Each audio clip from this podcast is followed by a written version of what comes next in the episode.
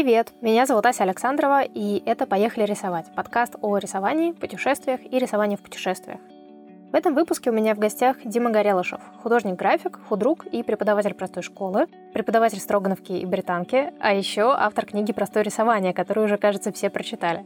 Мы поговорим о городских пленерах, о том, как интересно и познавательно рисовать не просто в своем городе, но даже в пределах своего родного района — эта тема актуальна во все времена, но особенно сейчас, когда мы не можем просто взять, сесть на самолет и отправиться рисовать что-то экзотическое. В выпуске будет, ну, примерно миллион полезных советов для начинающих и не только начинающих уличных рисовальщиков, так что порисуйте хорошенько, пока слушаете.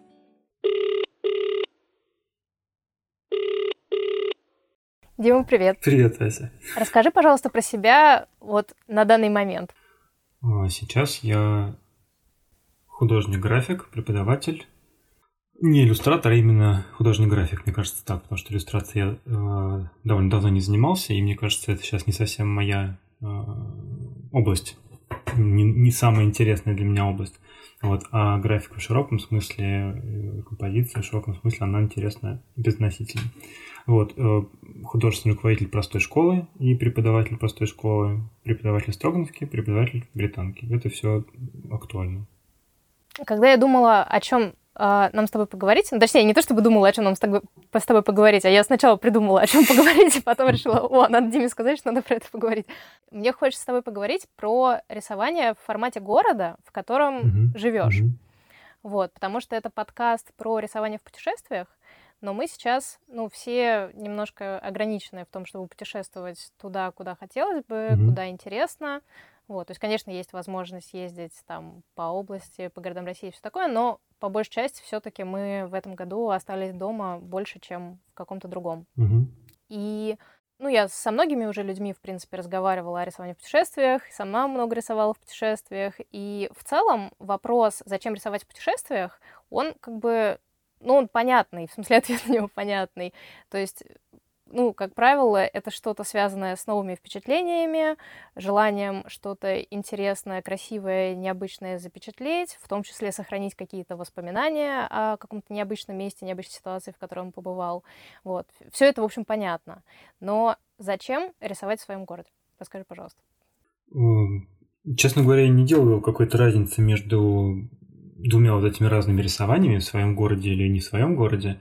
По-моему, это одинаковая степень занятости, что ли, одинаковая вовлеченность. А, другое дело, что когда мы приезжаем в другой город, в другую страну, нам не нужно делать ничего, чтобы удивляться. А, то есть удивление происходит само по себе, и ну, даже если ты в этом городе уже был разочек, все равно ты удивляешься, потому что там что-то изменилось или просто ты забыл. Вот. А в своем месте ты ну, чуть-чуть меньше, может быть, удивляешься. Но а если практика поставлена, если в принципе ты знаешь, зачем рисуешь, а, то, мне кажется, разницы нет никакой. А, и более того, если чуть-чуть поднажать, мне кажется, можно удивляться и у себя, даже на районе. Вот сейчас как раз была вот эта карантинная пора, и я, так как особенно нельзя было никуда выдвигаться, а гулять все-таки надо, и вообще дышать воздухом как-то полезно для здоровья. Вот. В радиусе 100 метров от дома? Ну, не 100, конечно, это, это уж прям совсем было бы странно. Вот, ну, я гулял в основном по ночам, вот, и гулял, ну, в районе, то есть не, не заходил там куда-то в какие-то дали, но даже в радиусе своего района, который вроде бы как я уже давно хорошо знаю и представляю, что там, я находил вещи совершенно необычные. То есть просто я как бы а, интенсивней исследовал среду. То есть раньше я э, проходил какими-то маршрутами, то есть это там, маршрут от магазина до дома, это магазин там, от магазина до э, метро, от метро до дома и так далее. Ну, то есть какие-то простые маршруты. А когда у тебя есть цель погулять просто или посмотреть, чем-то себя удивить, э, визуальные впечатления новые, то ты идешь не совсем так. Ты заходишь не туда, куда обычно, ты идешь не напрямую, а змейкой, ну и так далее. И, как выяснилось, даже в этом месте, которое вроде ты хорошо представляешь, очень много вещей, которые необычные, которые ты не видел, которые ты не представлял, что там есть. Вот, это может быть не достопримечательность какого-то мирового масштаба, но это просто, блин, это необычно. Вот какое-то здание необычное, какой-то затаенный парк, а, какой-то старый дом, который разрушен, там стоит забытый. Ну, то есть какие-то вещи, которые, ну, ты мимо них ходил в 10 метрах, просто ты не заглядывал в этот двор. А тут заглянул. Вот, и мне на самом деле давно хотелось вот подобного, то есть я в Москве рисую давно, то есть сколько вот я сознательно рисую, столько я рисую в Москве.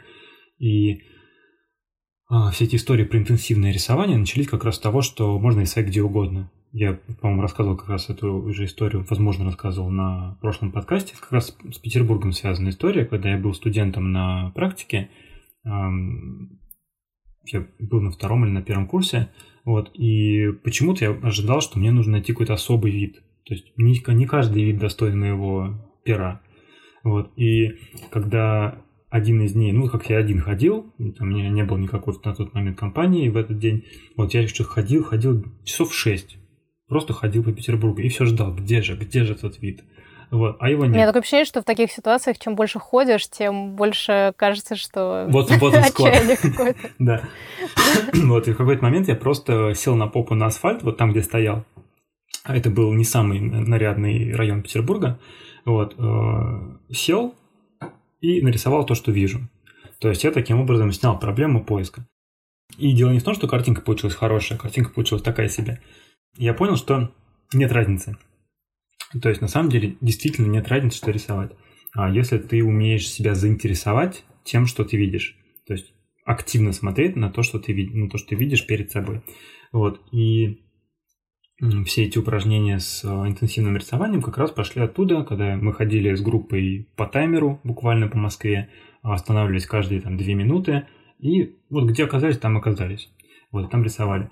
И на самом деле вот все это э, продолжается и сейчас, то есть я спокойно совершенно могу рисовать где угодно. Прошлым летом, вот в этом, этим летом как-то не получилось особенно толком пока порисовать в Москве, потому что не соответствовали условия. Вот, а прошлым летом я рисовал очень много, прям, ну, для себя даже много. Вот, потому что я много ходил, много гулял, много там ездил на велосипеде, возвращался с работы домой пешочком ночью. Вот, ну, короче, это был постоянный рисовальный движ, и все время смотришь. То есть, если ты включен, если ты смотришь, тебе все время есть чем заняться. И когда-то у меня э, есть возможность нарисовать, когда-то у меня нет, я просто радуюсь увиденному. А если есть возможность, я фотографирую иногда, я публикую какие-то маленькие э, там, не знаю, фотографии э, на мобилку сделанные. Это вот вещи, которые там, часть из вещей, которые я заметил. Да, взгляд включен в большинстве случаев. Вот. И тогда получается, что не обязательно далеко уходить, не обязательно далеко уезжать. Можно работать прямо здесь сейчас, а, если заинтересовывать себя. А ключевой момент здесь в том, чтобы ну, не то, что прям спрашивать себя и отвечать, но хотя, может быть, поначалу это тоже поможет. Что, собственно, я вижу и что мне в этом интересного? Не обязательно мне должно быть интересно все, типа, господи, какой вид, господи, какой дом. Вот, а что в этом, что, что там я могу нарисовать? Может быть, это вопрос соотношение масштабов. Может быть, это красивый цвет, да, попал вот в кадр какой-то интересный кусок, вот, сочетание цветов. Что угодно это может быть. И из этого ты можешь раскрутить рисунок. Я лично не могу работать, когда мне не интересно, мне обязательно нужно себя заинтересовать. Вот, и тогда я готов включаться во что угодно.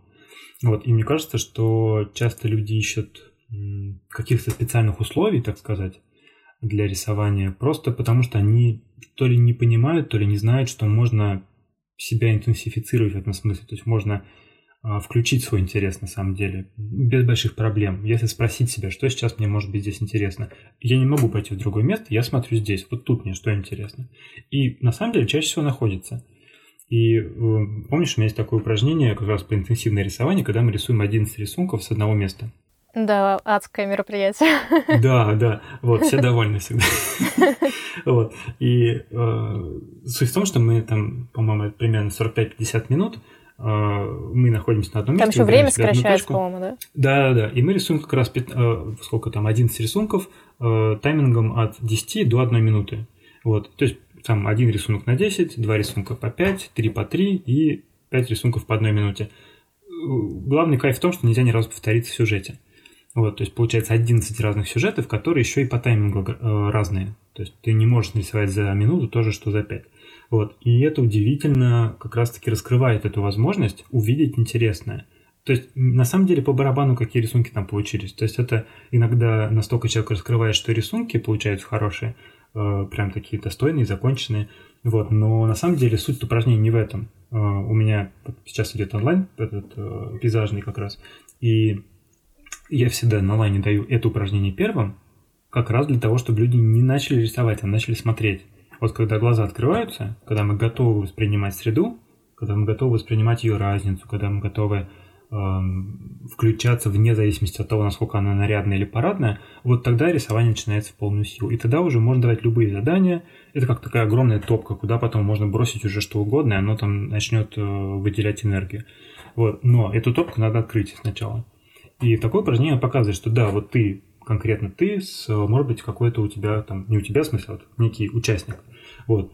Он считает, что у него нету там каких-то навыков особых, или он считает, что он Э, там мало рисовал на улице. Но вот он прошел через это, он просто внимательно посмотрел по сторонам, потому что у него не было другого выбора. У него было 45 минут и необходимо сделать один из рисунков. И он видит, что елы пал, я на этом месте сделал кучу разного. У меня пол скетчбука заполнено уже. Вот. И вот в этом состоянии на самом деле можно пребывать все время. В этом нет ничего особенно тяжелого или страшного. Но я согласна, что даже я не даже согласна, ты этого не произносил, но я с этим согласна, что это в целом такой подход, он делает даже просто прогулки интереснее. В смысле, что даже если ты без скетчбука гуляешь, ты просто свое внимание обращаешь на те вещи, которые раньше, ну, как-то, ну, мимо просто проходили и все. А я хочу небольшую ремарку сделать к тому, что ты сказал про прошлый подкаст. Мы просто перед записью как раз обсудили. А, у нас есть а, уже запись подкаста, который назывался «Пора рисовать», который мы делали, мы не смогли вспомнить, когда, ну, очень-очень-очень давно. В общем, Года четыре, может быть, назад. Ну, вот типа Как того. Так. Может, даже mm-hmm. и больше. Ну, короче, давно. Вот. А, он получился классный, и если вам захочется его послушать, э, наберите «Пора рисовать», и один из выпусков там будет написано, что в гостях Дима Горелышев, и можете его номер послушать. 13. 13, да? По-моему, да. Вполне возможно. Я не уверен, не уверен наверняка. Вполне возможно. Вот. Слушай, у меня такой вопрос возник. А, ну, опять же, учитывая, что ты а, действительно много рисуешь а, вот в таких местах, которые, ну, так скажем, как сказать, не открыточные, да, то есть не те, mm-hmm. которые красивенько, а те, где можно найти что-то интересное, что, ну, стоит поискать, прежде чем оно проявится. И нет ли у тебя ощущения, что оно как-то все немножко повторяется. То есть те вещи, на которые ты можешь обратить внимание и которые ты можешь показать в рисунке, они, ну, как бы вот есть э, ограниченный набор вот этих вещей. Ну, то есть, грубо говоря, например, интересное цветовое сочетание, интересное сочетание фактур, например, да, там, не знаю, какая-то растительность и там урбанистические какие-то элементы. Мне кажется, что это же в большей степени чаще построено на сочетаниях, действительно, нет? Что когда вот что-то одно uh-huh. с чем-то другим образует какую-то либо композицию, форму, uh-huh. либо uh-huh. там какие-то стилистические моменты архитектурные, либо что-то еще. И получается, что по сути, да, этот набор очень большой, и для людей, которые, например, приходят к тебе поучиться, и ты им рассказываешь эти упражнения, они такие, ого, то есть можно вот так смотреть. Или вот кто наш подкаст послушает, например, и попробует таким образом на город смотреть, и такой, а, можно так было, да? а, но вот ты, находясь внутри этого, не чувствуешь, что ты примерно вот как-то по кругу гоняешь одни и те же приемы? Э, неизбежно, наверное, их можно найти, такие mm. приемы, но это скорее связано не с темой и не с пейзажем, а с интересом, интересами пластическими конкретного человека. То есть, mm-hmm. мне кажется, органически, физически невозможно делать абсолютно тотально новое каждый раз. Ну, во-первых, это реально невозможно, по-моему, потому что у человека есть какие-то паттерны, бэкграунд определенный, с которым он там, пришел к этому моменту. Mm-hmm. Вот. И, а с другой стороны, у него просто может быть тема. Ну, то есть есть там художники, которые просто долбят в эту тему одну, э, и они от этого не становятся хуже. То есть гораздо более узкие, чем там многие художники. То есть прям вот реально одна тема. Ну, я даже не про, хуже, не про хуже, как это выглядит, как это получается. Ну, в общем, понятно, если долго делать э, что-то в одном русле, в итоге, ну, если все происходит нормальным образом, то в итоге оно становится все лучше и лучше. Но нет mm-hmm. ли ощущения, что скучнее становится? Слушай, ну вот я на самом деле ничего специально не делаю для того, чтобы менять угу. язык в, ну, в том же пейзаже, например, но я вижу при этом, что он меняется. То есть я могу, возможно, даже замечать какие-то подобные штуки. То есть меня, в принципе, могут интересовать какие-то сочетания. То есть ты очень верно сказал про сочетание. То есть нас всегда цепляет сочетание чего-то. Конечно, это не что-то одно. Это всегда что-то с чем-то. Что-то на фоне чего-то, что-то сочетание с чем-то. Вот. И очень может быть, что меня как э, какого-то визуального воспринимателя э, цепляет именно вот такое сочетание чего-то. Вот, контрастное, например, или наоборот сближенное. Вот, но при этом выражая даже эту одну идею, я же все равно мигрирую куда-то, я все равно эволюционирую. Это за счет того, эм, что я смотрю разное, за счет того, что я делаю паузы в рисовании. То есть там была пауза, сейчас я возвращаюсь к рисованию, вижу, что елы пал, я как-то по-другому рисую, что-то изменилось. Хотя я ничего специально для этого не делал. Я просто смотрел, думал, преподавал, возможно, ну, что-то связанное с этим. И это меняет э, подход, меняет сознание, меняет э, паттерны, которыми ты пользуешься. Угу. Ну, то есть получается, что на основе этих паттернов, собственно, за счет того, что они есть, и происходит какое-то развитие, потому что есть от чего оттолкнуться, что ли. Да, да, и, и все время как бы есть что-то новое, от чего отталкиваться. И плюс оно мешается со старым, угу. неизбежно. Вот, поэтому, ну, в моем случае это все время идет обновление внутри. Оно не, не скачкообразное, то есть я мне, наверное, тяжело было бы прям вот взять и резко куда-то прыгнуть в сторону, прям совсем в сторону. Вот, мне ценно то, что я наработал до этого. я никогда не понимал э, фразы «забудьте все, чему вас учили», например. Да? То есть все, чему вас учили, это круто. Надо это помнить, знать, пользоваться. Вот. Э, другое дело, что не нужно использовать то, что не нужно в данный момент, в данный момент. То есть надо выбирать инструмент подходящий.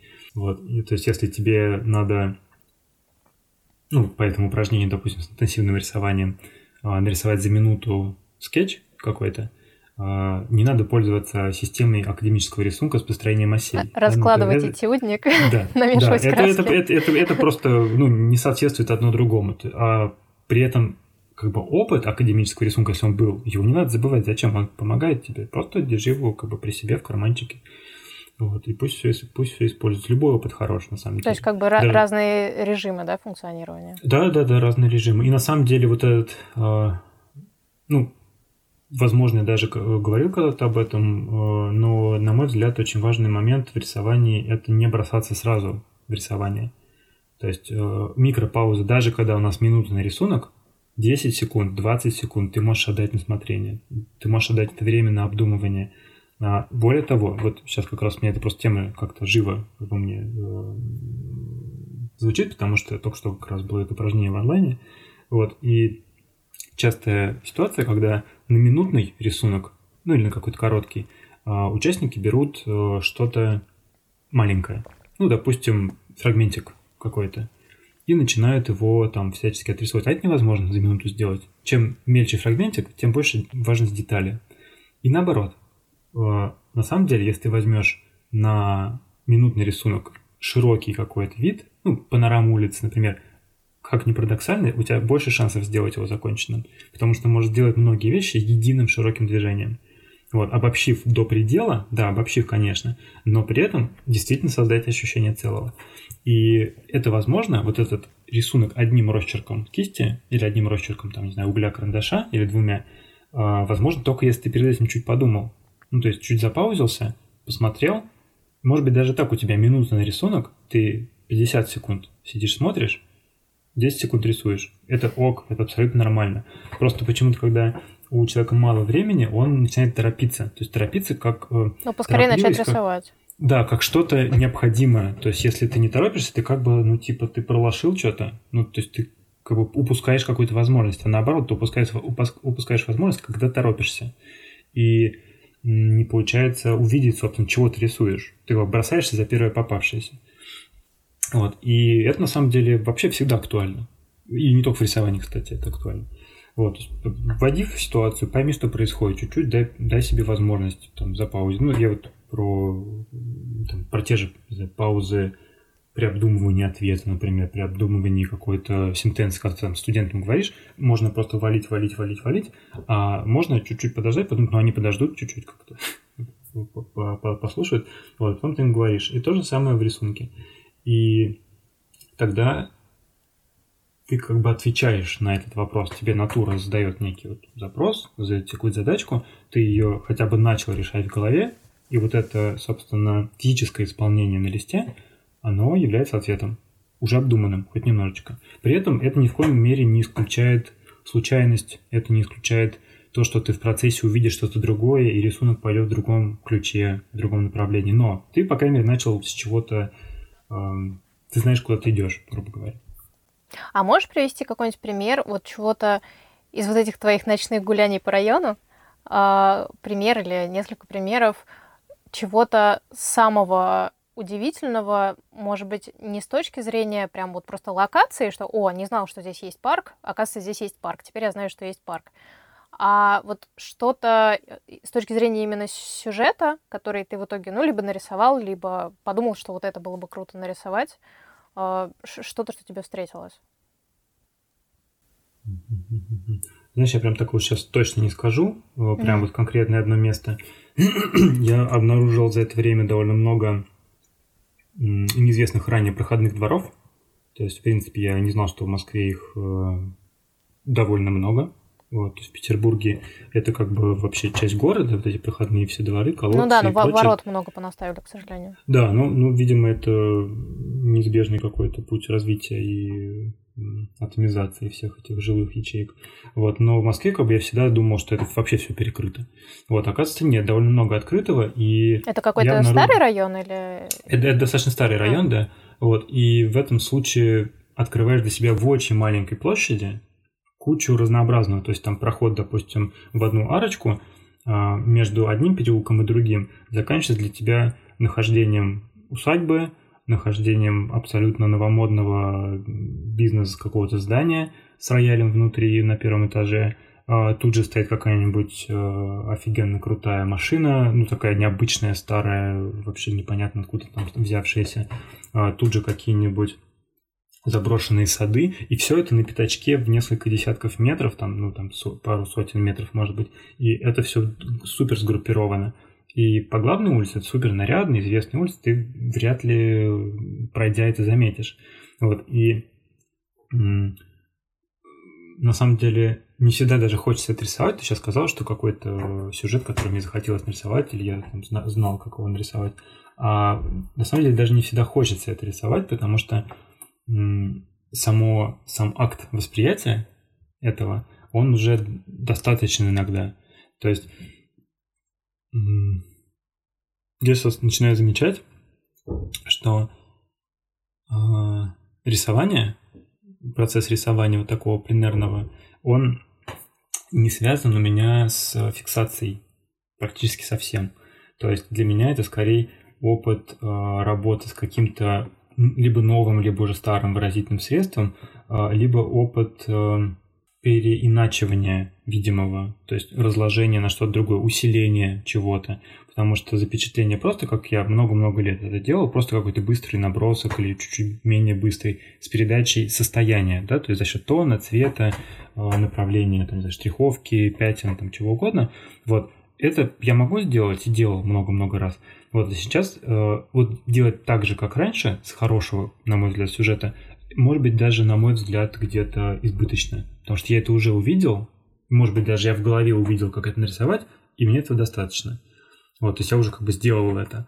Вот, а рисование уже нужно тогда, когда хочется применить что-то есть какой-то метод, какой-то инструмент, э, поработать с результатом, да, то есть это не связано, впечатление от ну, места. получается, в принципе, это ближе к иллюстрации уже. То есть ты ну, все равно это сказать, как бы да, какую-то штуку сказать, перерабатываешь уже в... И финальное да. изображение может не быть напрямую связано с натурой. Да, То да, есть она уже не совсем да. натура, по сути. Да, да. При том, что она, вне всякого сомнения, этой натурой запущена. То есть она... Ну, как стимул какой-то. Да, да, какая-то интенция произошла именно в этот момент, и вот я благодаря этому первичному толчку я начинаю двигаться в каком-то направлении, в которое в процессе может даже поменяться.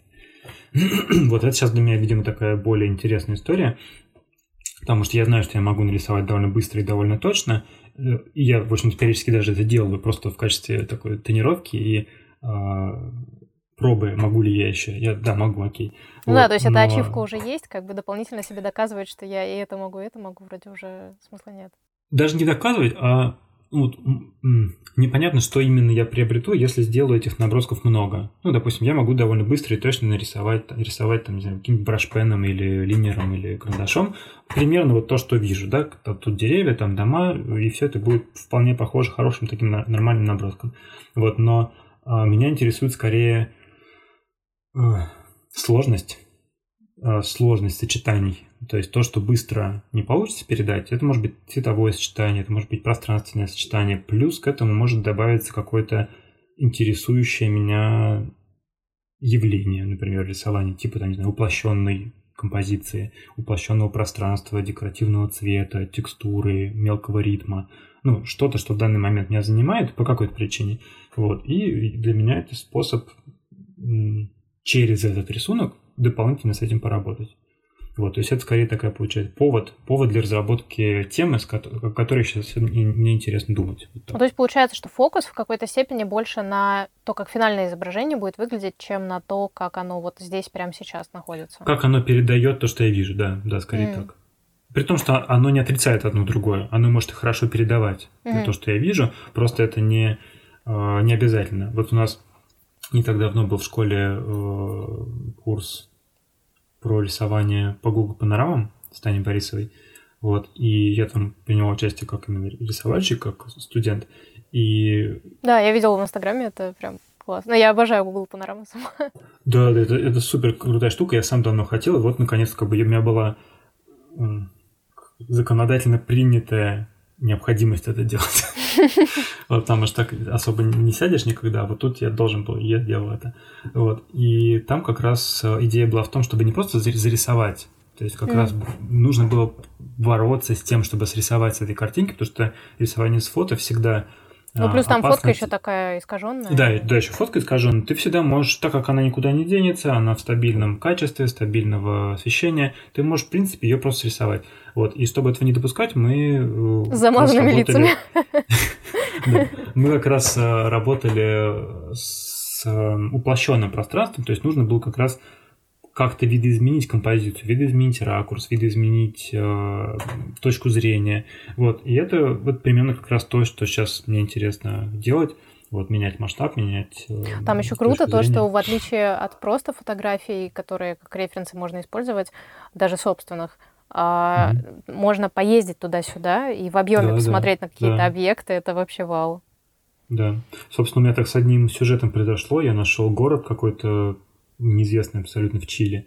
Вот, и нашел одно место, которое, ну, типа, я сохранил этот скриншотик. Вот, и потом что-то у меня не шло с этим скриншотиком. Вот, и потом я снова вернулся на карту и просто подъехал на метр в другую сторону. И там было тоже место, совершенно в другое время снятое, в другой день, видимо, может быть, даже в другое, в другое время года, с другим солнцем. И это было абсолютно другое место по восприятию. И вот с этой картинкой я уже в итоге работал. То есть одно движение влево-вправо очень сильно меняет.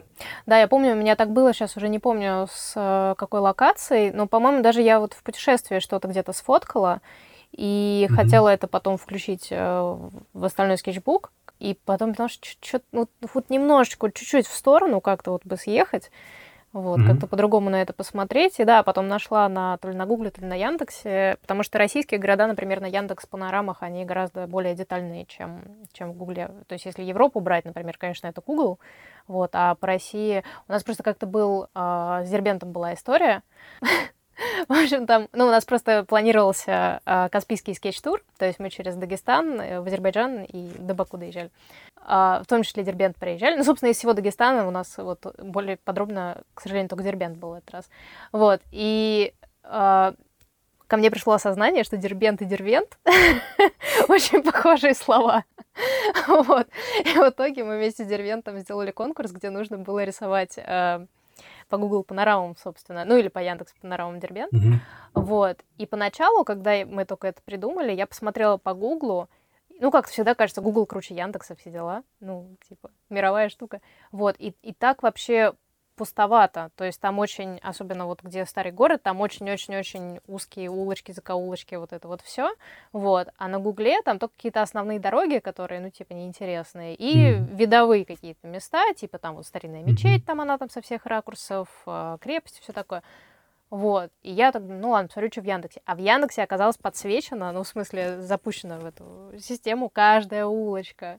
И это mm-hmm. просто очень круто. То есть ты действительно ходишь, там вот эти люди, которые, не знаю, какая-нибудь бабуля на углу из краника наливает воду, какая-то мама тащит ребенка из школы, видимо, он там что-то нахулиганил.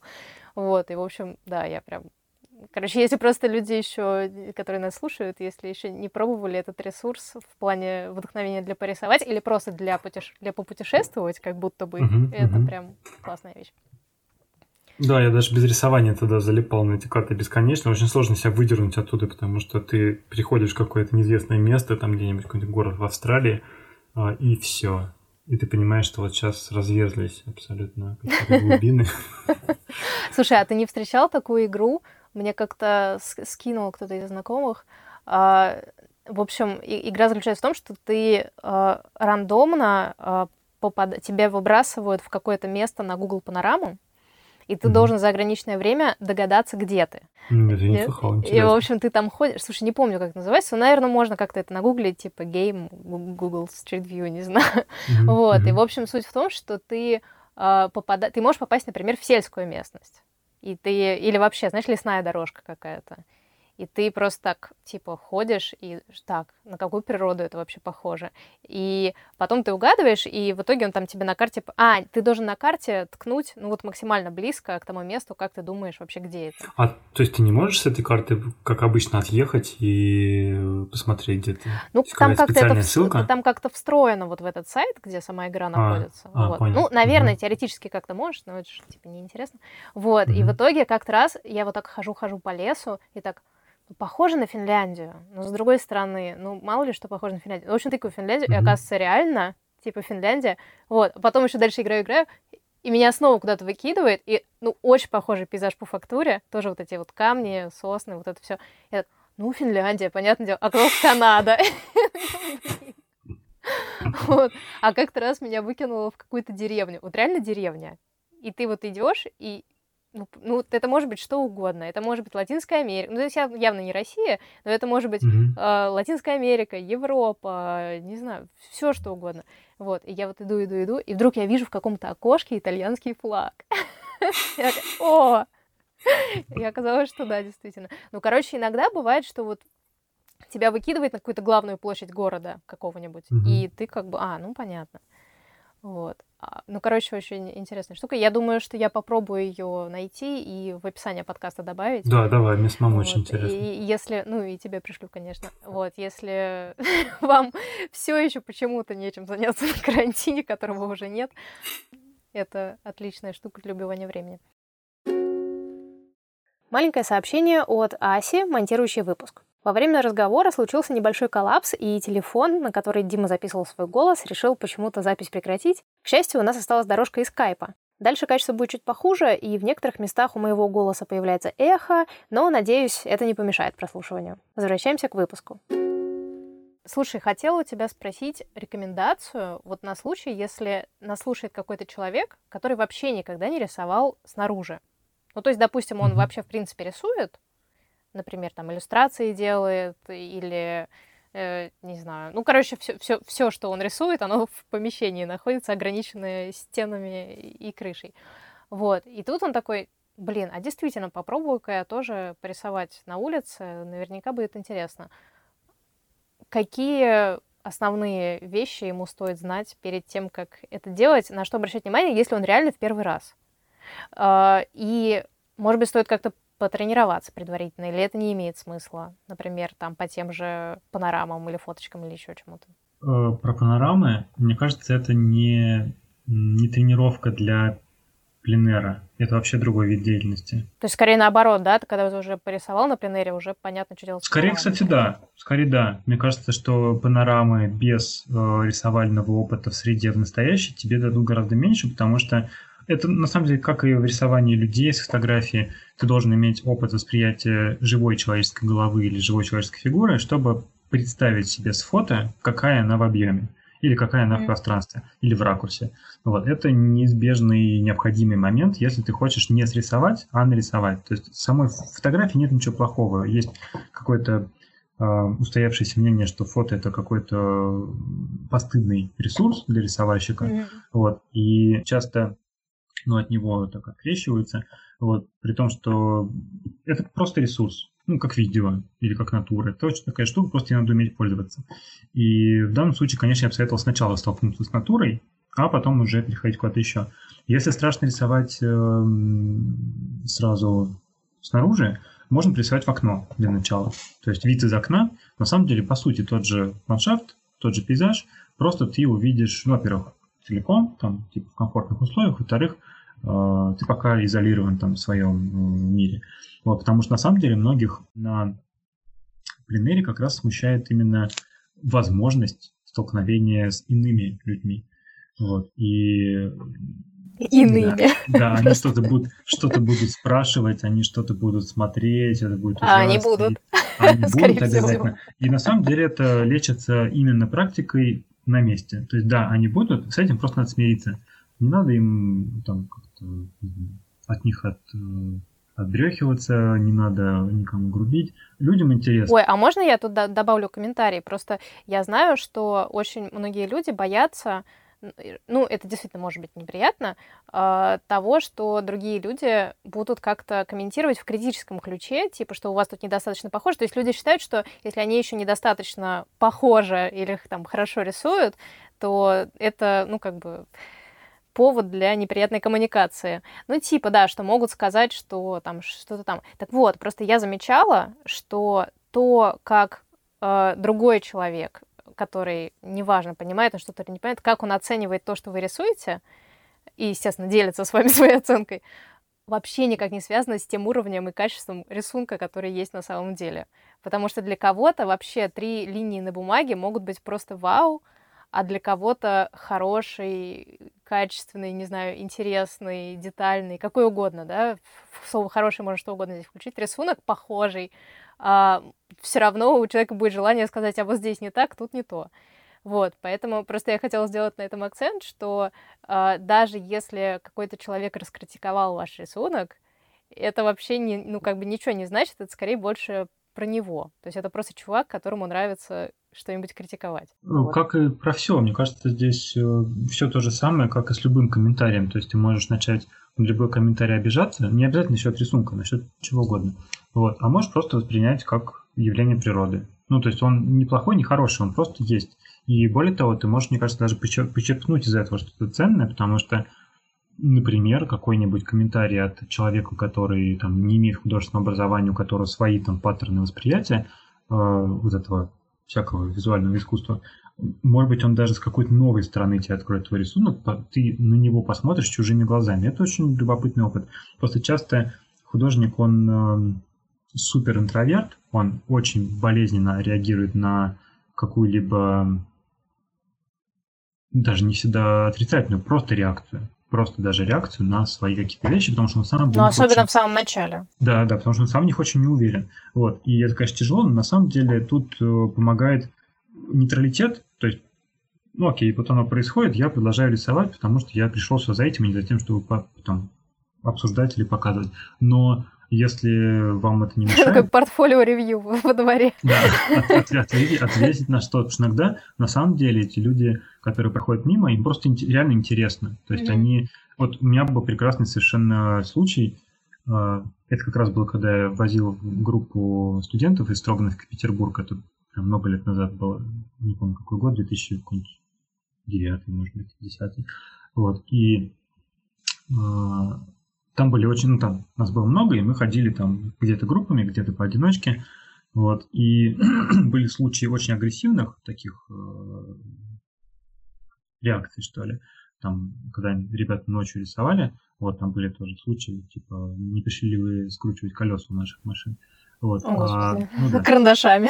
Да, карандашами. Вот. А с, с другой стороны, я как-то рисовал в одном э, таком совершенно тоже не центральном дворе, и там э, жила прям целая семья или даже группа семей, э, видимо, армяне, мне так показалось, что армяне. Вот, и их там много было разных возрастов людей, и бабули, и дяденьки там что-то делали, и дети. Так вот, это были самые вежливые, самые незаметные и пристальные зрители, которых я когда-либо видел. Они, мы сидели, рисовали, они прямо вот на цыпочках прокрались там назад, там залезли на какую-то горку, чтобы видеть со стороны сверху, что мы рисуем. И настолько тихо, чтобы мы вообще ничего не слышали, перешептывались между собой, что обсуждали, что мы сейчас делаем, чтобы вообще не потревожить. Вот. При том, что никто на них не шикал, мы им ничего не говорили. Просто вот такая культура э, взаимодействия с другими ну, людьми. что-то про коммуникацию просто. Да, да, они, то есть люди заняты делом. Вот. И вот это, на самом деле, важный момент, которого многого не, многие недопонимают. Что, на самом деле, люди, которые сидят рисуют, они заняты делом. Они ну, не развлекуха. Это все-таки дело, да. Но это, это не перформанс, в том да, числе. Это, это, не жизненно важная какая-то функция, может быть, ты не прокладываешь там дорогу, или там не чинишь трубу, но ты работаешь. И зачастую как раз ребята, которые проходят мимо, они ну, бросают эти комментарии или залезают к тебе взглядом в скетчбук, просто потому что они не воспринимают это всерьез. Но это надо принять. Да, многие не будут воспринимать это всерьез, но это не совсем наш забота. Они просто знают эту поговорку про то, что художника обидеть может каждый, и пользуются. Если продолжать тему, что с чего начинать, это ну, тот момент, который может отпугивать, его просто надо ну, по-хорошему игнорировать. То есть, ну, как бы он будет, он точно будет, просто, ну, просто принять его. И желательно как можно быстрее себе такое устроить, чтобы столкнуться с этой реальностью и продолжить дальше работать спокойно. Вот. А еще совет э, такой чисто практический, материальный, это не разбрасываться, не хотеть сразу всего. Потому что вот первый, первый буквально признак новичка это когда он тащит с собой на пленер все. Все свои карандаши, все свои маркеры, всю свою акварель, самую лучшую, только что купленную, огромный набор. Весь свой скетчбук за 4000 рублей. Все четыре своих скетчбука за 5000 рублей. Вообще все. Потому что надо быть готовым. Вот. Ты будешь классно готовым, если у тебя будет один скетчбук, один карандашик, может быть брашпенчик, может быть пару маркеров – ты все равно не освоишь их все. Это сто процентов. Ты не сможешь весь свой набор маркеров использовать, ты не сможешь все свои прекрасные мелкие пастели использовать. Ну, просто ограничь поначалу. Может быть, потом, впоследствии, если ты куда-то едешь там далеко, и ты знаешь, что тебе придется прям вот вкладываться в эти картинки, может быть, там действительно какая-то сложная смешанная техника, ради бога, возьми. Я вот сам с собой в путешествии беру два эм, пенала с разными штуками. То есть это, конечно, тяжело для спины. Ну, они не супер большие, но все-таки. Вот, ну, потому что мне иногда хочется смешивать. Вот. А если ты просто начал, лучше вообще один материал. Но я подозреваю, все-таки, когда ты берешь эти два пенала, ты знаешь, как работает все, что лежит в этих пеналах. Да, и... да, конечно. Конечно. Вот, потому что на самом деле я много раз после видео я об этом говорю не от балды, я просто видел много раз на примерах э, таких людей, которые как бы из-за переживаний, из-за какой-то дикой ответственности перед этим процессом пытаются обеспечить максимальное оборудование. Вот, то есть как бы качество оборудования, его количество может как-то повлиять на надежность результата. Не может. Наоборот, это будет тебя сбивать, ты будешь пытаться потыкать в листик каждым из этих маркеров. Вот, и в итоге точно ты э, не выйдешь на результат, скорее всего, в первый раз. И ну, нравится тебе маркер, возьми пару, возьми тройку, это будет гораздо более надежно. Вот, точно не разбрасываться. Это, это то, что со всеми происходит, это то, что, от чего бы мне хотелось предостеречь э, ребят. Вот, если говорить о, о каких-то еще советах про начало, э, советую, ну, в общем, как в этом упражнении, не искать долго. То есть, если вы хотите начать рисовать на пленэре, просто выйдите себе во двор. Просто пройдитесь немножко по своей улице, сядьте в парк или сядьте где-то еще. Неважно, что это будет. Просто столкнитесь с этой реальностью, поймите, как вам вообще рисуется на улице, что вам интересно, удобно, неудобно. Может быть, вам вы поймете, что вам нужен стульчик, чтобы сесть удобно. Может быть, вы поймете, что вам удобно рисовать стоя. Ну, вы много чего поймете, и, как и во многих ситуациях, для этого нужен реальный жизненный опыт. Вот. И да, мы должны быть готовы, что сразу у нас мало чего может получаться.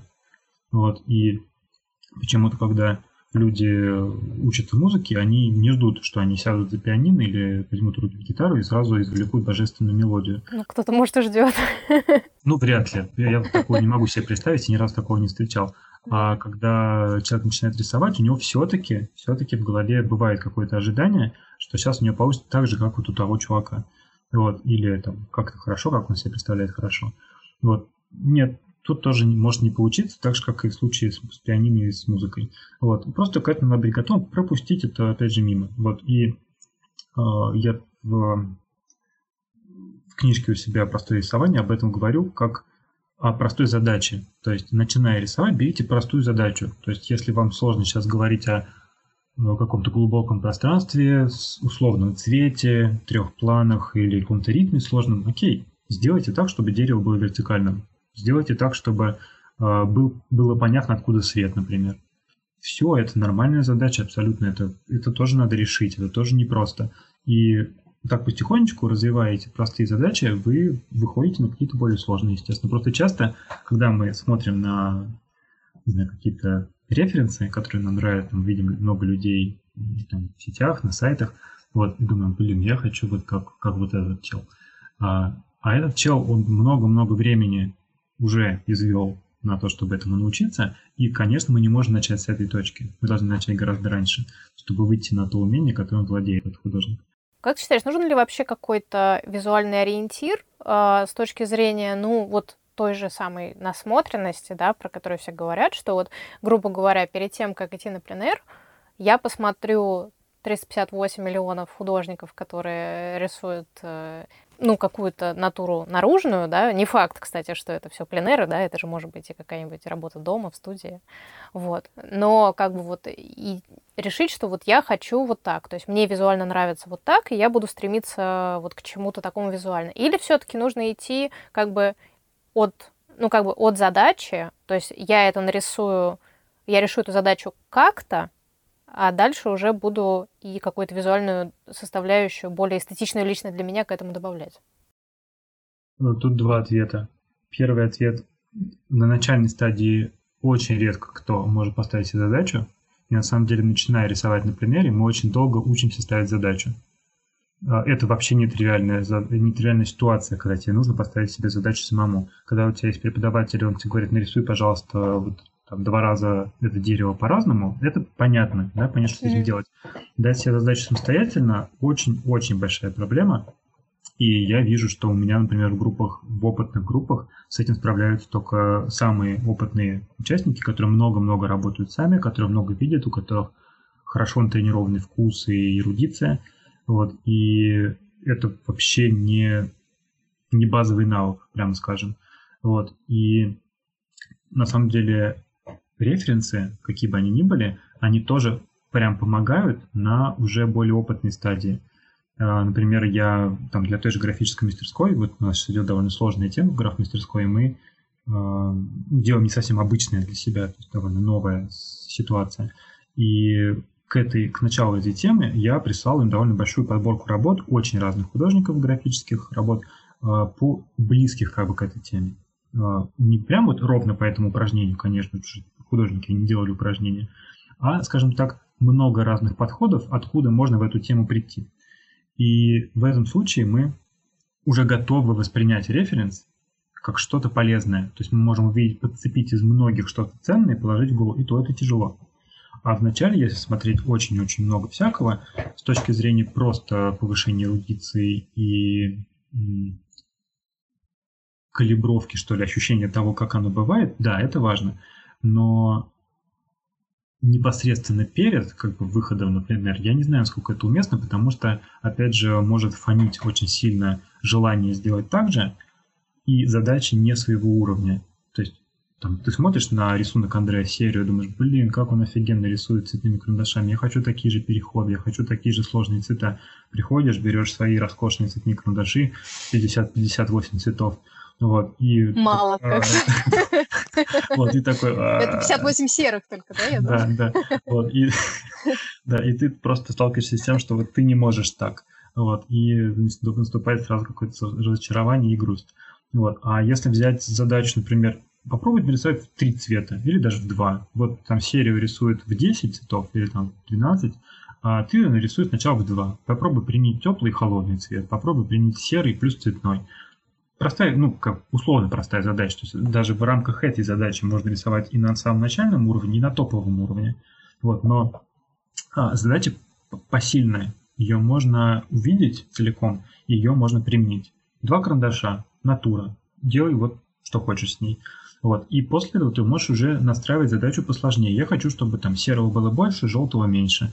Или я хочу, чтобы эта картинка была не про свет, а про ритм, например, да, совершенно плоская, ритмическая. Это задача следующего уровня. На первом ты не сможешь ее поставить, потому что ты не знаешь, блин, как она работает. Ты, может быть, даже в других работах ты это замечаешь э, и можешь даже назвать, но ты с этим не имел еще никакого столкновения. Вот, поэтому не торопиться. Ну, то есть постепенно, постепенно нарабатывать. Если вы будете это делать часто, вот это упражнение с интенсивным рисованием, там, типа 11 рисунков с одной точки, это вот сколько я его давал, все больше убеждаюсь в том, что это идеальное начало. То есть ты можешь делать его каждый день, по нескольку раз в день, потому что он короткое, не так много времени. Вот, и через неделю, делая каждый день, ты поймешь, что твое рисование полностью другое. По несколько раз в день на одной и той же точке? Ну, это вообще хардкор. Я тут прям вот для, знаешь, для суперменов. Вот. А для тех, кто хочет полайтовить, можно на разных точках, конечно. Вот, но даже если это будет не, не каждый день, а через день или хотя бы раз в неделю, это ну, просто опыт восприятия очень сильно меняет. Очень сильно меняет все. И потом ты готов видеть другие цели, потому что ты уже видел эти вещи. То есть пока ты рисовал, пока ты искал этот сюжет, ты замечал, блин, там что-то несколько разных слоев, как в театре, да, то есть тут кулиса одна, тут кулиса другая, просто не называл это такими слоями. А когда ты потом пришел к упражнению про три плана, например, ты подумал, блин, я это уже видел, я уже знаю, как это работает, то есть я в реальной жизни это видел, и это уже ложится как бы на подготовленную почву, а не на абсолютно пустую поверхность. А ты можешь назвать несколько вот каких-то, ну, понятно, что задач вот такого плана, каких-то заданий себе, их можно придумать, ну, действительно бесконечное количество, в отличие, наверное, от приемов, которые ты используешь для решения этой задачи. Самих задач, наверное, может быть просто миллиард, ну, в стиле сделать дерево вертикальным. Какие все-таки, как тебе кажется, хорошо было бы себе дать человеку, который вот начинает это делать, чтобы она была и посильная, и как бы не слишком примитивная, что ли, по формулировке, наверное. Ну, потому что я просто вот думаю, что, ну, сделать дерево вертикальным — это отличная формулировка, вот, которая, ну, звучит как, ну, типа, и чё? Ну, ну, ну, то есть, ну, сделал я дерево вертикальным. Ну, и, и что дальше с этим чего? То есть это вроде не очень интересно. Это про навык, наверное, про то, как рука слушается мозг и все такое, но не про решение какой-то, наверное, все-таки, может быть, визуальной задачи. А, но через эти простые навыки ты приходишь потом к решению более сложной визуальной задачи. Например, mm-hmm. дерево, окей, дерево, там действительно одно дерево, вот оно стоит, как бы, ну, не так сложно делать все вертикальным. А если это, например, городская среда и много архитектуры, то на самом деле умение сделать углы и стены вертикальными, причем везде одинаково вертикальными, это уже не столько про механический навык, это уже про создание среды, про перспективу, про ритм, в том числе ритм вертикали в этом пространстве. Если ты э, делаешь их неуверенно, если ты каждый раз сильно думаешь, прежде чем сделать эту вертикаль, ты притормаживаешь, конечно. То есть ты уже не можешь начать делать следующий этап, пока они у тебя все вот так вот гуляют. То есть вроде ерунда, на самом деле она подтормаживает. Ты спрашивал про упражнение, есть одна классная штука. Есть одна классная штука. Книжка «Простое рисование». Кстати, его там нет. Вот этого упражнения, там, ну, а. оно там есть, но не в этом, не в этом виде. Вот. А, ну, кстати, я с тобой согласен, да. Вот. Книжка тоже есть. Вот. И упражнение такое. А, часто мы смотрим прямо, только прямо. И мало того, что прямо, мы еще сужаем дополнительно. Ну, то есть мы боимся взять много в лист. И поэтому очень часто рисунок начинающего, э, примерного рисовальщика, это фрагментик. Дерево, скамеечка, дерево, окошечко, домик, тобик. Ну, что-нибудь такое, да, маленькое. Вот. И я прям очень много где на разных темах замечал эту сложность. Вот просто смотреть, смотреть пошире, расширить кадр. И есть очень хорошее э, упражнение, совершенно посильное для кого угодно. Э, это, во-первых, там, я бы сказал, что он из двух стадий. Первая стадия – это закомпоновать реально одно и то же, то есть это не про интенсивное рисование, когда много-много разного сюжета надо найти, а реально прям один и тот же сюжет. Но э, сначала в разные фреймы, то есть сначала ты закомпоновал условно вид на улицу вертикаль, потом в горизонталь, потом в квадрат, потом может быть в широкую панораму, вытянутый прямоугольник, потом может быть вертикальный прямоугольник, потом может быть в овал или в круг. То есть просто ты смотришь, как этот сюжет э, соотносится с другим форматом. Что меняется? Чего ты видишь больше, чего меньше? Какой из них лучше подходит к этому формату? И часто я вижу, что ребята берут и рисуют все на одном привычном формате. Например, человек привык к горизонтали, и он все чешет на нем. Просто потому что у него скетчбук так открывается. Ну или в Инстаграме так лучше смотрится.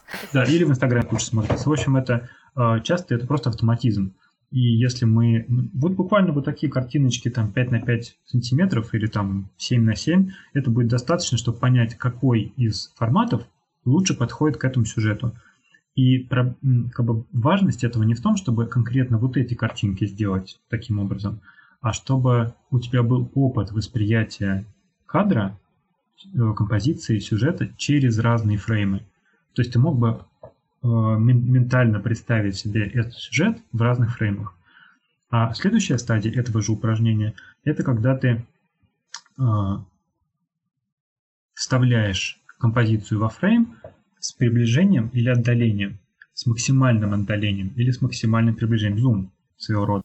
То есть в один, в один и тот же по, по пропорциям кадр? Например, да, да, например, вот как у тебя такой горизонтальный кадр, и ты рисуешь сначала вот как тебе хочется, вот ну как пошло, Э, чаще всего это будет довольно близкий кадр, то есть близко подъехал к центральной части сюжета. А потом попробуй отодвинуться еще чуть-чуть, еще чуть-чуть, еще чуть-чуть. Вот, вплоть до того, что ты можешь просто к своему фрейму просто дорисовывать еще фреймы с боков, а потом сверху. У меня такое упражнение было на э, онлайне про воображаемый пейзаж, когда у нас не было натуры. То есть только, только воображение свое. Ну и макетик там у них был вспомогательный. Вот. И вот там-то еще тяжелее смотреть шире, потому что ты же не знаешь, куда смотреть. Тут ты хотя бы можешь головой повертеть. Да, надо придумать, придумать что-то. Да, а там типа это, эта зона еще не отрендерилась, да, то есть у тебя там mm-hmm. пусто в этом месте. Вот, и вот когда ты добавляешь к своему эскизу тут э, фреймик еще и тут фреймик, оно стало шире, и ты уже начал задумываться о том, что будет в этих вещах. То есть как продолжится твой пейзаж в этих двух ушах слева и справа. А брови ты потом снова добавишь сверху у тебя этот пейзаж продолжится наверх, увидишь больше неба, допустим.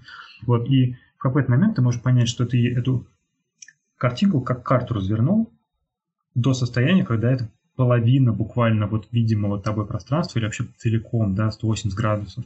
Вот, и это удивительное качество, потому что ты потом, в общем-то, любую картинку можешь так расширить. То есть ты можешь изначально на нее смотреть, с а, потенциалом сделать ее широкой, а не просто замкнуться на то, что там тебе тень от столба понравилась, и ты смотришь только на нее.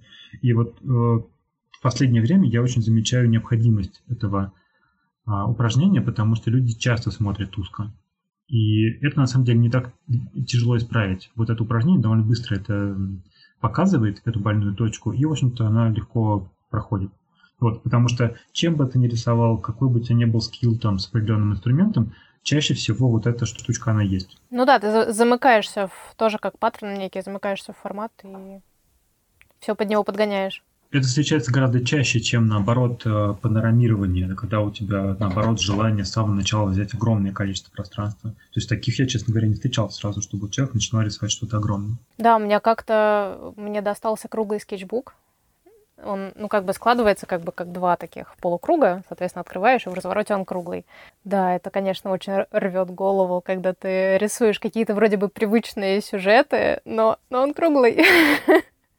И, в общем, да, даже вплоть до того, что, знаешь, обычные какие-то вертикали, горизонтали, ты так или иначе их соотносишь с краем листа и относительно него уже выстраиваешь это все. А тут это невозможно. И абсолютно крыша едет, но это прикольно. Сказала, что он складывается. Мне кажется, даже еще большая жесть это нарисовать не в круг, а в полукруг.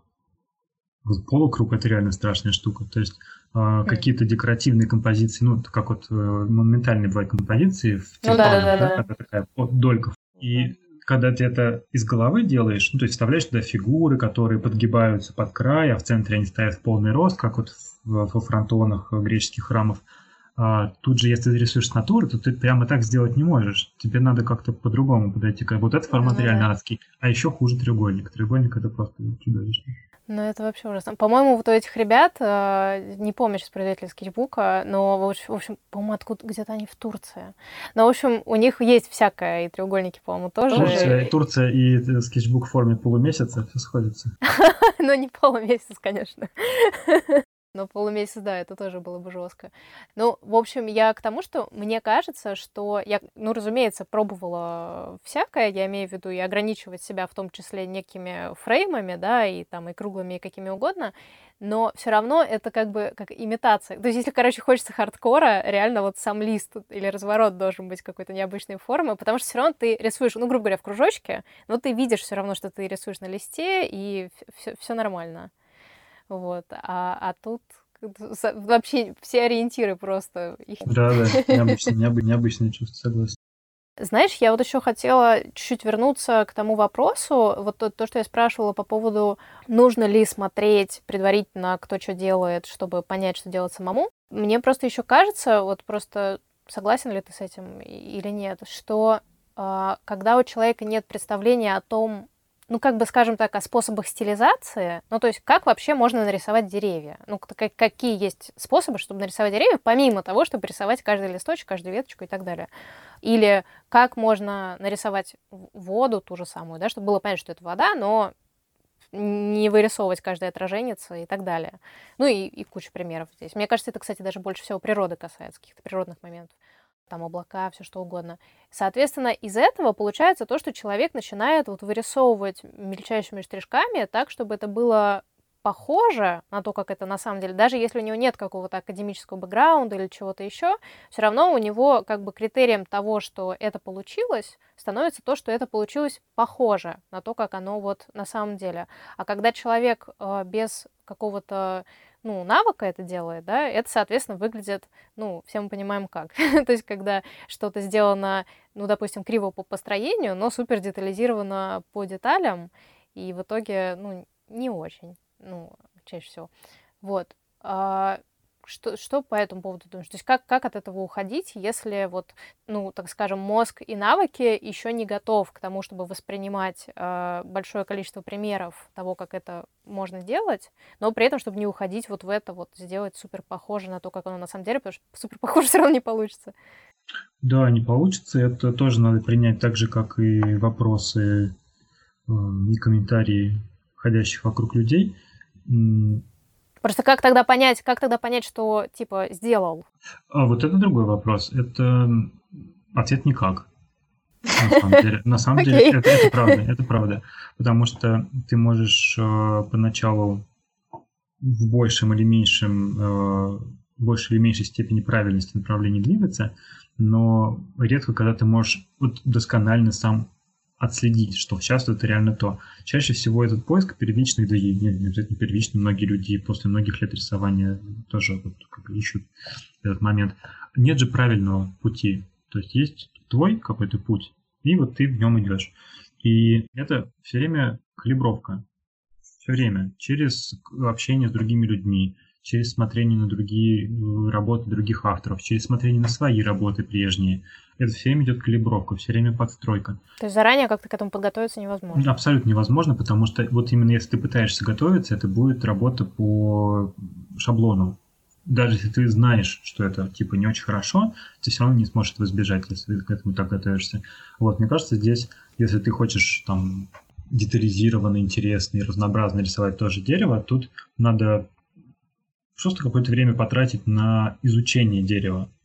То есть, если мы посмотрим, вот есть музей рисунка, и там есть работы э, старых мастеров, там есть новые работы и старые. Если мы посмотрим работы художников 14-15 века, Возрождение. Да, ссылка на музей рисунка будет в описании подкаста, так а, что спасибо. можете прямо сейчас смотреть. Да? Спасибо. Слушайте, смотреть.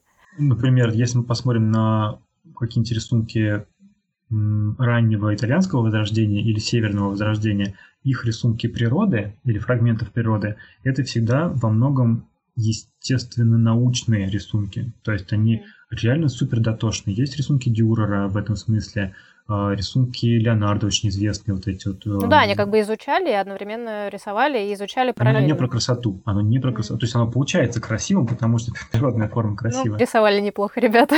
Рисовали, рисовали неплохо, да. То есть вот, но при этом, при этом главная цель была не в том, чтобы сделать как-то э, по-новому, как-то вот зацепить зрителя, вызвать у него чувство новизны.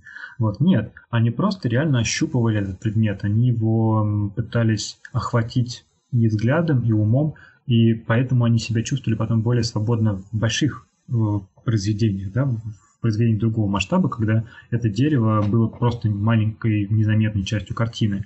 Вот. И на самом деле это, ну, наверное, сейчас это может быть не настолько актуально, потому что реалистическое изображение чего бы то ни было сейчас уже не настолько в принципе нужно, потому что уже даже фото уже не так интересно, да, уже и видео не так интересно, уже виртуальная реальность больше интересна, чем все это, или вообще какие-то альтернативные способы воздействия на мозг.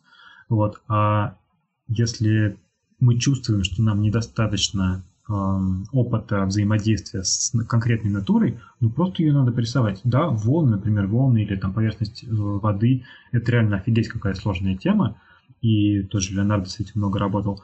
А, и просто ты должен какое-то время, да, потратить на это, чтобы, может быть, в контексте, может быть, без контекста порисовать эту воду и попробовать разные материалы, разные приемы, как оно идет, чуть-чуть, опять же, калиброваться. Вот это не значит, что этот прием ты потом возьмешь на всю жизнь и будешь только им пользоваться. Но нет, у тебя уже есть какое-то представление о том, что это. И это очень похоже на ощущение для меня, очень похоже на то ощущение, которое возникает после копирования какой-то работы. Вот мне довелось там разные работы довольно много копировать в обучении, и эти работы для меня становятся до сих пор очень ясными, понятными, знакомыми. То есть, когда я их встречаю в книжке, они для меня я их видел вчера как будто.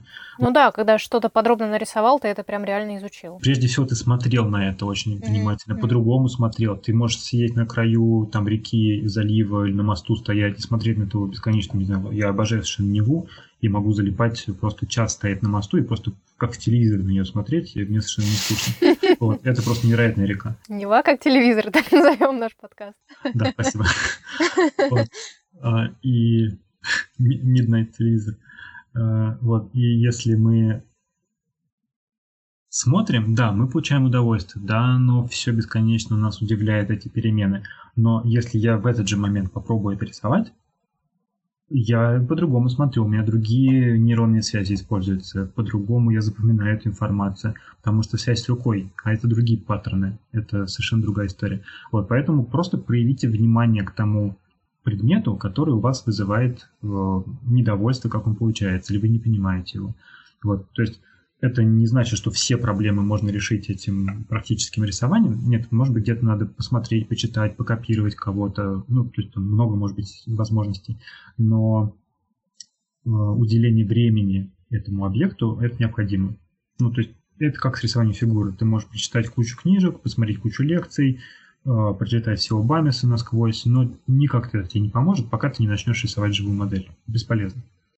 Мне хочется то, вот все, что мы сейчас обсудили, как-то немножко попробовать перенести на тему путешествий, потому что понятно, что, ну, как бы вот именно тот самый момент, который которого мы лишены сейчас, в смысле путешествий, он мешает вдумчивости, Получается, когда мы попадаем в путешествие, мы наоборот, ну, как, как бы больше по верхам, да, так или иначе э, смотрим на все происходящее, ну, по естественным причинам. Если у нас нет возможности месяц пожить в каком-то городе, мы не будем его изучать так подробно, как, ну, вот ты сейчас изучаешь, допустим, свой район. Да и я, в общем-то, э, ну, вот кто в Петербурге был, я думаю, представляет, что район Пионерки, метро Пионерская, он как бы не то чтобы какой-то вау, визуальное просто чудо, вот, но я тоже, собственно, ну, я прекрасно понимаю, о чем ты говоришь, когда ты ходишь по своему району и так, ого, это здесь такое было. Я действительно в этих абсолютно, казалось бы, одинаковых дворах э, нахожу какие-то вещи, которые, да, действительно, не то, чтобы мне прям очень хотелось их немедленно нарисовать, но э, есть ощущение вот этой вот подгружающейся карты, что я знаю, что оказывается в этом дворе есть окна, полностью закрытые сиренью, полностью вообще. Я, ну, то есть непонятно, как люди там живут. То есть, э, у них темно, во-первых. Во-вторых, когда сирень цветет, у них там запах сирени в квартире всегда. Ну, то есть, видимо, это их устраивает, раз не, ну, как бы они никак, никак не обрезают кусты. Ну, ну, ну то есть, короче Там говоря... живет женщина с сиреневыми волосами, Наверняка. Да, и, и с собачкой по кличке Сиренька. Но, в общем, я имею в виду, что вот эти вот все штуки, которых мы сейчас, в которых мы сейчас вынуждены в условиях этих как бы оказались, а, в них есть определенные какие-то бонусы. То есть ты лучше понимаешь, что место, в котором находишься, тебе интереснее в нем находиться, и даже не только в контексте рисования. Но все-таки, когда мы в путешествии, есть масса всего, что гораздо более интересно, чем дворы на Пионерке, даже если это точно такие же дворы, но где-нибудь там, условно говоря, в Тбилиси, да, вот, и, и все это гораздо интереснее, но при этом нет возможности вот настолько прям вот сесть и разглядывать, и долго это как-то рисовать. Что делать? Мне кажется, тут нету никакого противопоставления. То есть, если оно сказать, быстрое, вот ты приехала в другой город, у тебя там три дня в Тбилиси, а, ну что ж, да, ты не сможешь там настолько долго все изучать, но при этом это не значит, что рисование будет хуже, потому что оно а, ты можешь не добрать в какой-то тщательности смотрения, но ты зато очень сильно добираешь в силе впечатления. То есть яркость впечатления, она в данном случае ну, превышает все остальное. Вот, и когда ты видишь может быть, цвет, может быть, необычные формы чего-то, когда ты приезжаешь там, в другую страну, видишь там деревья другой формы, там, не знаю, почему Италия у всех хорошо рисуется, потому что там просто идеальное состояние всего, то есть деревья идеально сочетаются с домами. Там горизонтальные деревья, это вообще... Вообще там все, и там все идеально. Вот, просто это абсолютно как бы сконструированная для художников среда. Вот, и ты понимаешь, что елы пал тут куда-нибудь смотри, оно все уже ну, как бы готовое для того, чтобы ты начал это рисовать. Впечатление везде готовое, тебе надо просто его под себя подстроить. А, я не вижу в ничего плохого, и если ты, не знаю, поживешь там в той же Флоренции долгое время, может быть, после первого вот этого наплыва эмоций э, и рисования этих деревьев роскошных, ты пойдешь куда-то в более э, непрезентабельные какие-то районы, начнешь замечать что-то более тонкое э, на уровне текстур, например, а не на уровне раз, разницы масштабов или пластики. Вот. И это просто ну, пойдет другим, другим путем, перейдет на другой уровень. Вот, но рисование в поездке, оно же часто становится таким запечатлителем. То есть ты можешь сфотографировать, а можешь зарисовать. Для меня зарисовка, она всегда богаче. То есть я всегда с нее могу вспоминать гораздо больше, чем с фотографией. Ну, она как бы полнее для меня. Вот. И в этом смысле она продолжает быть такой же ценной, даже если она яркая, даже если она какая-то более поверхностная, чем, на твой взгляд, она могла бы быть с другой какой-то, с другой какой-то локации. Вот, так что тут надо по силам действовать. А у тебя нет вот этой как раз э, смены режима, что когда ты в каком-то новом месте, которое кайфовое само по себе, ты больше именно его стараешься запечатлеть все-таки, чем э, какую-то штуку, которая приведет к визуальному воплощению в каком-то другом, в другой форме. Ну, то, о чем мы вначале говорили. Да, да, помню. На самом деле не, не замечал сейчас. Ну, раньше, наверное, это было так.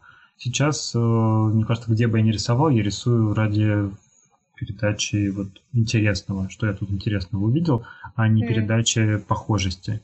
Опять же, это не мешает одно другому. Оно может ну, получиться ну, похоже. Ну, да, да, да. Вот, но если меня заинтересовал ритм, оно при точном рисовании оно может получиться даже ну, не фотографически, но очень похоже на то, что я вижу на самом деле. Вот. Э, я не делал разницы тут. Мне кажется, и там, и там одинаковый э, прицел. И, по-моему, сама задача зарисовать, как бы, ну, это как фотографировать все достопримечательности, да, то есть, мне кажется, это не самая интересная задача, просто потому что эти достопримечательности уже фотографировали все. И ты можешь просто зайти в Google, да, это будет твоя фотография этой достопримечательности, но ровно такая же есть в Google. Вот, и поэтому нет смысла их фотографировать. Лучше сфотографирую все, что в соседней улице находится. Вот это вот, скорее всего, никто не фотографировал, это будет личный твой архив, это только ты заметил. Вот, и а, с рисованием также, то есть если ты просто зарисуешь эту картиночную такую штуку, вот стоит Эйфелева башня, вокруг Елисейские поля, там ворона пролетела – ну, тоже таких картин, скорее всего, будет уже довольно много.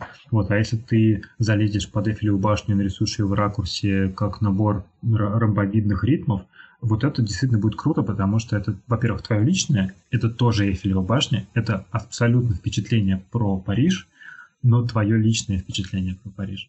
Вот. И, ну, я в данном случае привожу пример, как пьяный поступил. Я не говорю, что именно так надо делать. Ну, то есть даже если это какой-то попсовый вид, все равно стараться его как-то в общем, какого-то панка туда добавить. Инициализировать любым способом. То есть для кого что? А может быть, для кого-то будет нужна именно вот такая открыточная картинка, это тоже ок. Это, ну, я просто через себя сейчас это говорю. Мне mm-hmm. было бы, наверное, очень интересно такое. Вот. А э, если даже ты видишь какие-то, не знаю, пантеон какой-нибудь в Риме, да, его тоже очень-очень многие художники, бог знает сколько уже сотен лет, рисуют, и им все не скучно. Вот, ты можешь для себя просто выбрать не панораму этой площади, а что-то другое. Или сделать панораму, но изменить там какие-то настройки. Ну, короче, то, что тебе интересно делать, то и делать, но не стремиться за тем, чтобы, блин, запечатлеть, чтобы пока эта натура не ушла. Это, ну, на мой взгляд, это примерно то же самое, как, не знаю, селфи со знаменитостью. Или там... Ах, ну да, типа я, я тут был, типа. Да, да, а, ну, окей, ну кому-то это важно, мне не, не очень важно. Mm-hmm. Вот, и мне важнее э, живое, живое ощущение, то есть не сам факт присутствия, а живое ощущение сохранения моего ощущения. Вот я был здесь тогда-то, в это, там, в общем, я был на площади около Пантеона в 7 часов утра, там, или в полседьмого, там был очень красивый свет, мало людей, э, там, только что закончился дождь, вот, и для меня вот это ценно, а не то, что это пантеон, да, который, о котором я много-много лет назад читал в э, истории архитектуры. Вот, и индивидуализация, мне кажется, это такой индивидуализация сюжета, я имею в виду. Это чуть-чуть, опять же, более поздняя стадия натурного рисования. Сначала вы можете, опять же, брать какие-то более простые, понятные, технические какие-то задачи. Вот, а потом уже почувствовать, что вот вам интересно вот это, развиваться в эту сторону. Вот, потому что эти обязательные как бы отмечания, точки отметок, что я тут должен обязательно побывать, ну окей, побывать может быть надо, но не обязательно именно эту точку запечатлевать. Ты знаешь, мне кажется, это даже немножко такая оптимистичная инфа. Но опять же, если иметь в виду там сколь-нибудь начинающих людей, да даже не только начинающих, а, потому что, ну, вот есть все равно какое-то такое подспудное ощущение. Вот я поеду там, условно, в тот же Рим, да, и там, ну, как обычно, типа Колизей, Пантеон, Ватикан, вот это вот все. И, ну, как бы порисую там, сям, там, там. И в основном это все жутко сложные композиционные, архитектурные, огромные штуковины, которые, ну, если рисовать, то надо нормально нарисовать, чтобы было прям, ну, понятно, что это красиво, похоже, колонны ровные и все остальное. Вот, либо, ну, как бы непонятно зачем. А получается, что если себя переформатировать на тему какой-то детали, да, или каких-то ракурсов, э, может быть, там, не знаю, необычно, может быть, более сложных, чем просто фронтально тот же пантон нарисовать, но в то же время менее, как сказать, никто не сможет взять вот так и сравнить. То есть при, приложить это к пантеону и сказать, нет, что-то купол больше должен быть вообще-то. Вот, это, наверное, как-то даже немножко снимает ответственность, что ли, за, ну, вот какой-то такой, если это воспринимать как некий репортаж о путешествии, то как-то это попроще. То есть не, не, ты как бы сам, получается, здесь регулируешь сложность того, что ты будешь делать, чисто техническую, чем если ты будешь напрямую с натуры рисовать какие-то архитектуру или прочее. На самом деле хорошо снимает ответственность еще просто недопущение того, что ты рисуешь для кого-то, что ты рисуешь для либо проверки кем-то, то есть ты сейчас вот сказал, что кто-то может сказать, что купол у пантеона больше. Ну, все так или иначе начинающие это держат в голове, что как бы, а вдруг... Это, опять же, туда же, вот к этим комментаторам, которые мимо пройдут и скажут, что у тебя там что-то не то. Угу. Вот, но мы же можем э, приучать себя потихонечку к тому, что мы рисуем только для себя. Это никому, по-честному, это никому больше не надо, кроме нас. Это правда, да в большом как бы, прочтении этой темы, это никому больше не надо, это только нам интересно, и потом, возможно, еще кому-то. Но об этом сейчас думать не нужно, потому что мы делаем все для себя. И работает только, только так. Как только нам самим это интересно, как только сами мы достаточно погружены в этот процесс, это через какое-то время начинает быть интересно другим. И нам не надо для этого ничего специально делать. Нам не нужно рисовать популярные сюжеты, нам не нужно рисовать популярные виды. А, мы просто должны интересно жить, смотреть то, что вот нам самим э, заходит. Потому что э, когда мы, ну, представь себе кино, вот мы смотрим кино, и там нам сценарист, режиссеры, актеры создают какую-то ситуацию для нас необычную. Она нас цепляет. Мы такого никогда не видели. Мы очень погружены, мы очень внимательны к этому. Тут то же самое, когда ты видишь, ну, я вижу, допустим, я, я много кого читаю, каких-то графиков, которые делают что-то совершенно не так, как я, вообще по-другому. Мне очень интересно за этим наблюдать. А, вообще по барабану, что они рисуют. Просто мне сам процесс а, подход их настолько интересен, что для меня не имеет значения, где они это делали и как они это делали. Вот, поэтому а, не оглядывайтесь ни на что, не ждите ничего одобрения. Если вам хочется показывать картинки, я не знаю, в Инстаграме показывайте, не хочется, не показывайте. Вот, но это всегда только для вас, больше не для кого. Мне кажется, хорошая такая финалочка. Никому ничего не надо. Растворение, растворение, растворение иллюзий. Такое прям с шипением. Такой. Да. Не, ну, ну это же хорошо, когда... Мне кажется, что вот э, это очень частая такая штука, про которую люди говорят, почему, например, им комфортно там в той же Европе. Всем на тебя пофиг. Ну, то есть, ты как бы, как ты выглядишь, что ты делаешь, это... Ну, я не про всю Европу, конечно, могу сказать, какие-то, не знаю, там, в, ну, в том же Берлине, да, ты можешь выглядеть как угодно. Это, ну, ощущение такое, что не потому, что все настолько принимающие и ну, как бы, все, все тебе рады, грубо говоря, а просто всем, всем действительно все равно, и все, что ты делаешь, ты делаешь только для себя. Вот, у нас, к сожалению, это в культуре в целом не так, но с рисованием скорее так они скорее даже просто заняты своим делом. Ну, ну то да. есть ты, ты им не так принципиально важен, что бы ты странное не делал, просто потому что у них есть свое дело, они его делают, и они готовы тебе разрешить делать то, что ты хочешь сам делать. Ну, делать.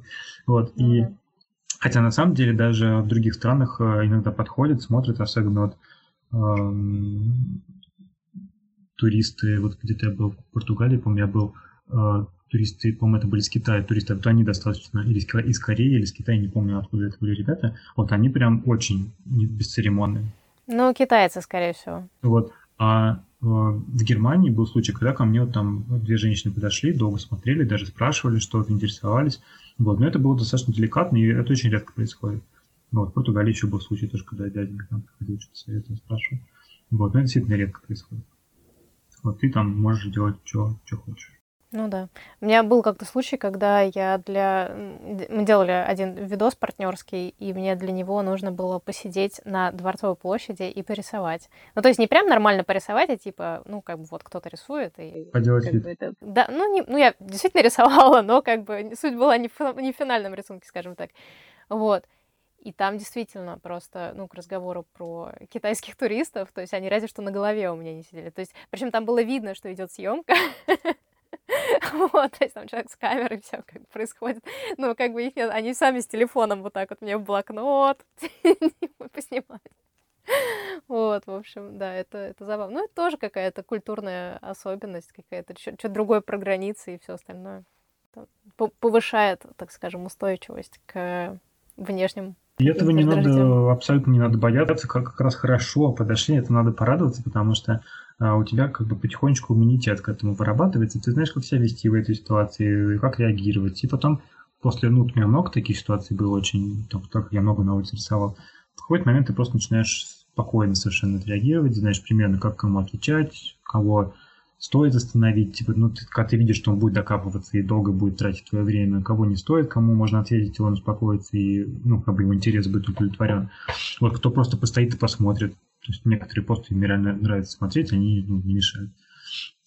Вот, это опять же калибруется.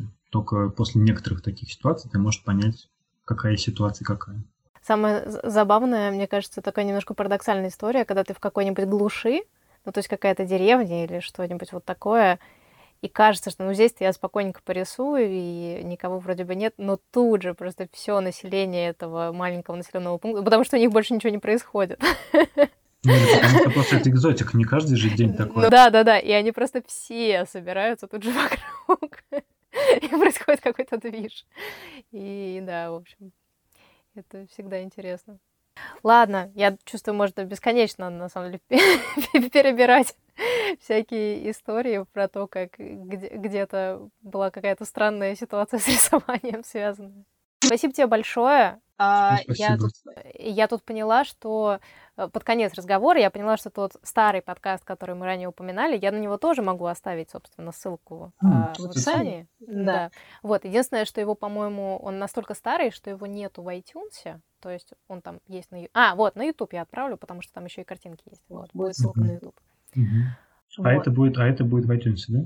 Это будет на всех, в принципе, подкаст-платформах, э, которые есть. То есть там такая система, что загружаешь на хостинг, и он автоматически подгружает э, во все основные предложения, приложения. То есть там Apple подкасты, Google подкасты, Spotify и всякие другие, которые я, честно говоря, сама даже не знаю, но если я, я ими не пользовалась, вот, но они существуют, и люди через них слушают. Да, в том числе на Яндекс Музыке, ВКонтакте, ну, в общем, везде. Да. Вот. На Ютубе в этот раз нету, потому что туда нужно отдельно делать вот этот файл и отдельно загружать. И, в общем, это довольно трудоемко, потому что это должен быть видос, который длиной полтора часа, и он довольно много весит. Вот, поэтому я решила в этот раз Ютуба избежать, но все остальное работает. Клево. Клево, будем распространять. Вот, так что, ну что, пока. Да, спасибо, спасибо, рада была поговорить, было здорово. Спасибо за вопрос. Да, взаимно.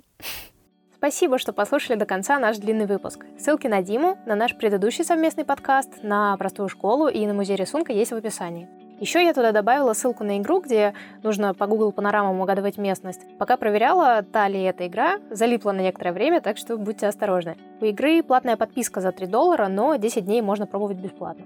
Ну а если во время прослушивания подкаста вы порисовали, обязательно отметьте меня и Диму. Большое спасибо всем, кто ставит подкасту оценки и пишет отзывы. Подкаст «Поехали рисовать» совсем новенький, и ему все это очень нужно. Пожалуйста, потыкайте в звездочки и напишите, как вам все происходящее, если ваше приложение для подкастов это позволяет.